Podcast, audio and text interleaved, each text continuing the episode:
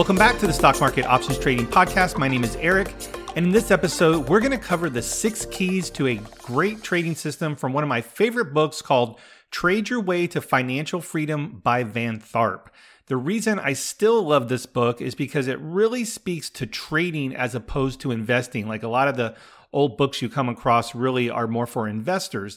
And it's a really good guide when you are developing your own trading system, or maybe you're evaluating another system that someone has uh, put forth. It's a really good guide to help you determine if you have a great trading system. Now, there are two editions of this book. I think the first one came out in ninety-eight. I'm pulling from the second edition that was published in two thousand six. And you may be wondering, well, why are we taking lessons from a fifteen-year-old trading book? The markets are different. There's different platforms, commissions are different. There's all, you know, so many changes over the last fifteen, twenty years. But here's why. When it comes to developing a great trading system, there are some key variables that do not change over time. And to this day, I still get questions from new traders mostly, and they really just focused on one of the variables of a successful trading system, and they don't really see the, the big picture. So I thought it would be a good topic to cover to really get you thinking about whatever strategy you are currently trading, or maybe you're evaluating or backtesting or something. I really think that these six keys are going to help you develop that system for yourself. So in this episode, we're going to go over the six keys to a great trading system.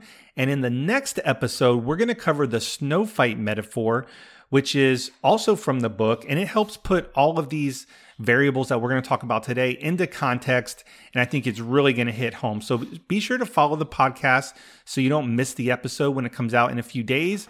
Now let's get into the six keys to a great trading system from the Trade Your Way to Financial Freedom book by Van Tharp. So the first key to a great trading system is going to be the reliability of the system, which is what percentage of the time do you make money? For example, do you make money on sixty percent of the trades and lose on forty percent? Do you have a seventy percent win rate and you lose on thirty percent? That's really going to be the first key to the system. Now, there tends to be a hyper focus on this first key uh, of reliability, and it reminds me of a study I put out Uh, over on the website. It's actually part of my S P X Income Masterclass. There's a strategy that I trade myself now uh, that has about a sixty-two percent win rate. And it's made money every year the last several years. I've only been trading it for, let's say, six months or so. When I shared the strategy for the first time, I didn't share the strategy itself. I just shared the backtest results, and that which showed very promising um, uh, expectancy, and that's something we'll get into here in a minute. And I asked the question of, you know, could you trade this strategy? And even though they saw the results and how much money it made and, and the percent return on the account and all that stuff, they actually still had such a problem with the, rent, the win rate, the sixty-two percent win rate, that some said that it was uh, untradeable. And I thought that was interesting that there was such a focus on the win rate. If you if you have a, a trading model, I'll call it a model, that shows you can, you know, that makes money consistently over time, there was still a problem with the win rate. And that's something that each person has to deal with. And that's why, you know, someone could be a really good trader and make a lot of money, but that doesn't mean you can trade it. You have to be comfortable with that win rate as well, like how many times you're going to be right. And that's tends to be an ego confidence thing. And um, but again, that's one of the keys to a system is actually the reliability. So before you start trading a system, you should have some idea either through some so somebody else's results of something or a back test um, that that system's going to have some reliability in the long run. Now, the second key to a really great trading system is the relative size of your profits compared to your losses when traded at the smallest possible level. So, for example, the relative size would be the same, meaning your wins and losses would be the same if you lost one dollar per share on every trade versus losing one dollar per share on every trade. And some people get into the risk-reward metric, where if you're risking one to make one, it's a one-to-one risk reward. Well, if you have a one-to-one risk reward, then all you need is a greater than fifty percent win rate to be profitable. So in the sixty-two percent win rate example, if every time you won sixty-two percent of the time, you won a dollar, and every time you lost thirty-eight percent of the time, you would lose a dollar, then that would be a winning strategy. So the relative size of the winners and the losses matter. Obviously, you can have a lower win rate if your winners are bigger than than your losers, or you can actually have losers that are bigger than your winners as long as you have a higher win rate. So that really, you know, depends on your system, and we'll we'll apply this to options here in a little bit. But again, the size of your winners and the size of your losers are just as important as your win rate. Now, the third key to a great trading system Uh, comes down to some of the commissions. Now, this is not as much of a factor as it was. When this book was put out, uh, I think it was two thousand six, fifteen, twenty years ago, commissions were a lot higher, especially on options. Stocks were, you know, you might pay five dollars for a trade or whatever. So it started to matter more how many shares you were going to buy uh, and what that commission was going to be. So for example, if you had a small account and you wanted to buy ten shares of something, Um, your commission cost in relation to that capital would be relatively high. So this is not as much of a factor anymore. Um, there still are things like slippage and stuff like that, but the the modern technology with a lot of the brokers now have uh, really brought those that cost down. So the cost to to place the trades, the ex- execution cost, um, are not as great as they used to be. So uh, you know we're not going to really worry about that right now in this day and age. But the next key is actually super important. This is one of the things that I've kind of hyper-focused on over the last cu- uh, couple of years. So this fourth key to a great trading system is how often you get the opportunity to trade. Now imagine the first three variables, which are the win rate and the size of winners and the size of losers and the commissions. We're going to kind of ignore that for now. Now the combined effect of those th- of those three variables, the win rate, the size of winners, and the size of losers. Once you have a good system in place that you've really kind of honed in on those numbers, basically the effect of that now is going to be how often are you able to take that trade? So for example, a strategy that makes money and trades one hundred times a day could actually make more money than a strategy that trades one hundred times a year, with all of those things being equal. So the frequency at which you're able to take that trade actually matters. So you might, let's say you're you're looking at different systems, you've bought a course, or you're you're looking at a certain style or whatever. Well, if you have a really high win rate, and by high win rate, I would say eighty percent or higher is pretty high. If you have a high win rate, but you can only take four or five trades a, a year, then you're not going to really be able to make that much money, all else things being equal. Now, if you find a strategy where you can take one or two trades a week, but maybe your win rate isn't as high, but you're still winning, that's going to compound over time and will outpace uh, or could outpace a strategy that has a higher win rate.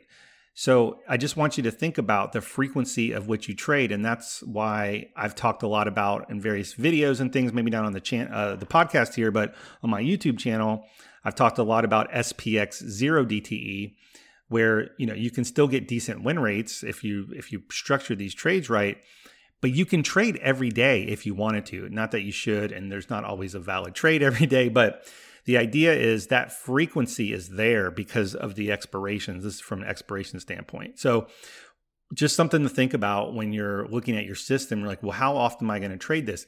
And are you going to be able to keep your attention? For example, if you're if you're looking at the weekly chart and and you know, let's say you're doing a moving average cr- crossover, and let's say, oh, when the five S M A crosses above the the ten S M A, well, you might be sitting there for weeks on end in a bear market and or just sideways choppy market, and you may be sitting there for a week. So do you have the patience to follow a strategy that you only take a, f- a few trades a year?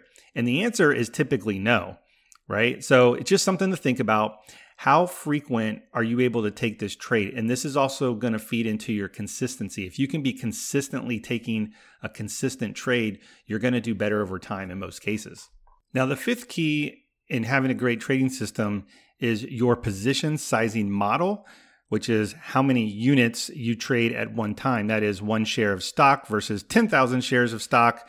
And obviously options and spreads and things are going to factor in this too as well. Obviously, the amount you win or lose per share or per contract is going to be multiplied by the number of shares or contracts that you actually trade. And this is something that's, uh, it makes a lot more sense when you're trading shares um, of a stock. But when you start getting into options, it can be a little bit trickier. And in episode thirty-nine and forty of the podcast, I did two episodes. Ex- episode thirty-nine is called R Multiple for Credit Spreads. This is for vertical credit spreads for options trading. And episode forty is the Kelly Criterion for position sizing credit spreads.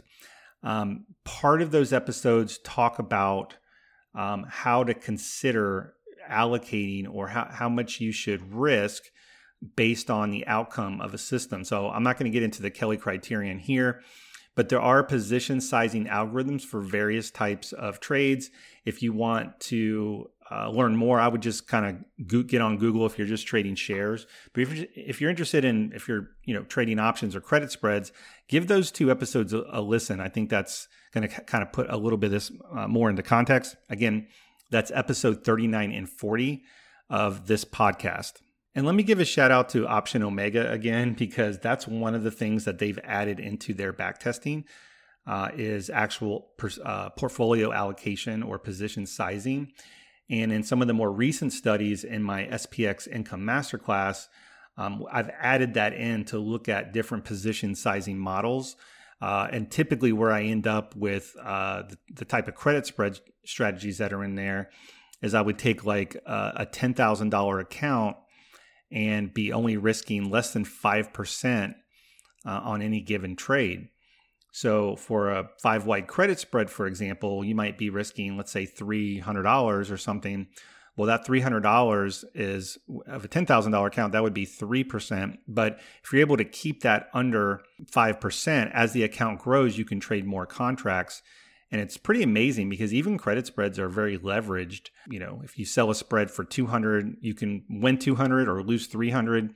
But if that win rate is high enough, as we're talking about in this episode, that the reliability is high enough and you have a consistent number of, uh, you know, how big your winners are and how big your losers are, you can really uh, get a nice strategy going. Um, that's something we talk about on the, over on the website. And the sixth key to a great trading system from the Trade Your Way to Financial Freedom book has to do with the size of your trading investment capital.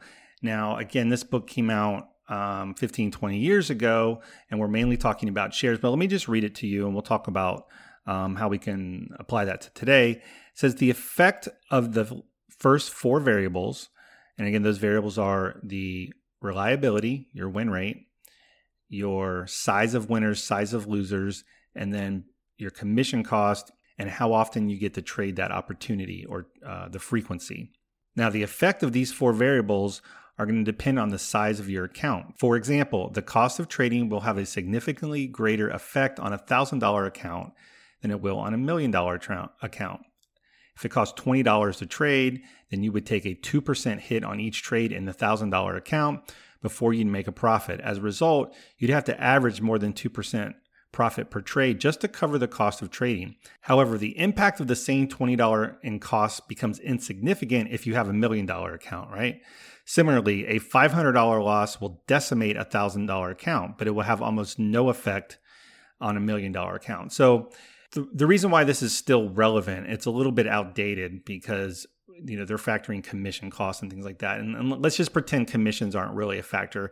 Uh, they are, but th- let's just say they're drastically reduced. What I see a lot of people with small accounts, the tendency is to say, well, I'm going to trade options with a small account. Therefore, I need to find options that don't cost a lot of money. And the tendency is to say, okay, well, if I'm looking at, let's say, S P Y, Uh, an option that expires in a couple days that's out of the money, it's actually pretty cheap. You know, maybe you get a uh, an option contract, a call or something for like a hundred bucks, but we know that the probability is going to be extremely low. So when it comes to trading more consistent strategies, you have to factor that in about um, when, at least when uh, on the option side, is what's going to be um, more consistent of a strategy, even if I don't win that much. And you may have to, you know, allocate more of your money to a particular strategy, but the reliability is going to be a factor and that size of win and loss is going to be a factor. So, so if you don't want to lose very often and you want a high win rate, you definitely should not be buying out of the money options with short durations because the win rate is going to be a lot lower. Conversely, you can be selling out of the money options for a higher win rate, but we know that at some day that loser is going to be very, very large. And this is where we get into, I usually lead people back into credit spreads when they're starting out with options, because credit spreads can actually define your risk. They're defined risk spreads, and they can limit the amount that you lose per trade. So if you sell a, a call option because you think a stock's going to go down, you can buy that additional call option to reduce your risk in case you're wrong and still maintain a high win rate. So there's still a lot of management in there, but those are just some of the factors that you need to think about, especially if you're going to apply some of these, these tips to options trading. So now that we've gone through the six variables, which variable do you think is the most important? Or do you think that all six of them are equally important? And the author is really trying to get us to think about, now that we kind of know what are the things that, that go into a, a successful strategy for you actually make money or grow your account, um, we really need to think about all of them. Now, it's going to be hard to focus on all six um, of these variables, which is why you really want to research before you start a strategy, because ultimately, once you start the strategy, you're really going to, it's going to come down to your execution and your position sizing and, and less of the strategy itself. But if you were, and, and this is from the author, if you were to devote all of your energy into focusing, focusing on just one of those variables, which one would it be? Perhaps you think this question is a little naive since all of them are important. Nevertheless, there's a reason behind the question, so write your answer down in the space provided. I think it's it's interesting. Just side note, I, I'm actually, you know, I have this book on my on uh, my iPhone. It's in, I think, I don't know if it's Kindle or Apple Books or whatever.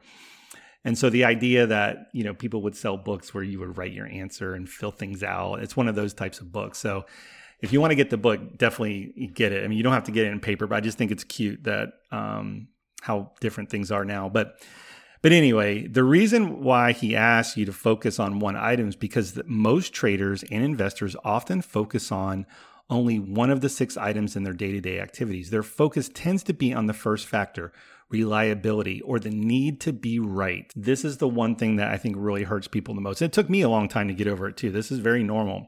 Their focus tends to be on the first factor, reliability, or the need to be right. People are obsessed with it to the exclusion of all else. Yet, if all six components are important to success, you can begin to understand how naive it can be just to focus on being right. And I know you've heard it before. We're not trying to be right.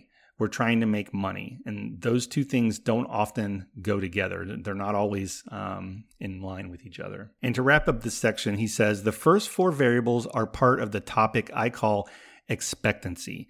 They are the primary focus of this chapter. The last two variables are part of what I call the how much factor or the position sizing. We'll touch on posi- position sizing in this chapter. And expectancy is one of the things that I try to get to in the episode thirty-nine and forty here. And the, again, those are applied to, to credit spreads. But take a minute after this episode, go search up expectancy. Think about the system you're trading. Do you have any data that shows you what your average winner is going to be or your average loser is going to be? If you're new, you're not going to have this data. It's just not going to be there. And that's okay. You're not supposed to have it. And if you go online, you're going to find all sorts of reliability type things, the win rates and all these things. And I just encourage you to see past that. Yes, you want to have a, a win rate you can live with, but try to see past that when you're doing your own research. I think the best thing you can do is find some type of backtest program. It doesn't have to be Option Omega.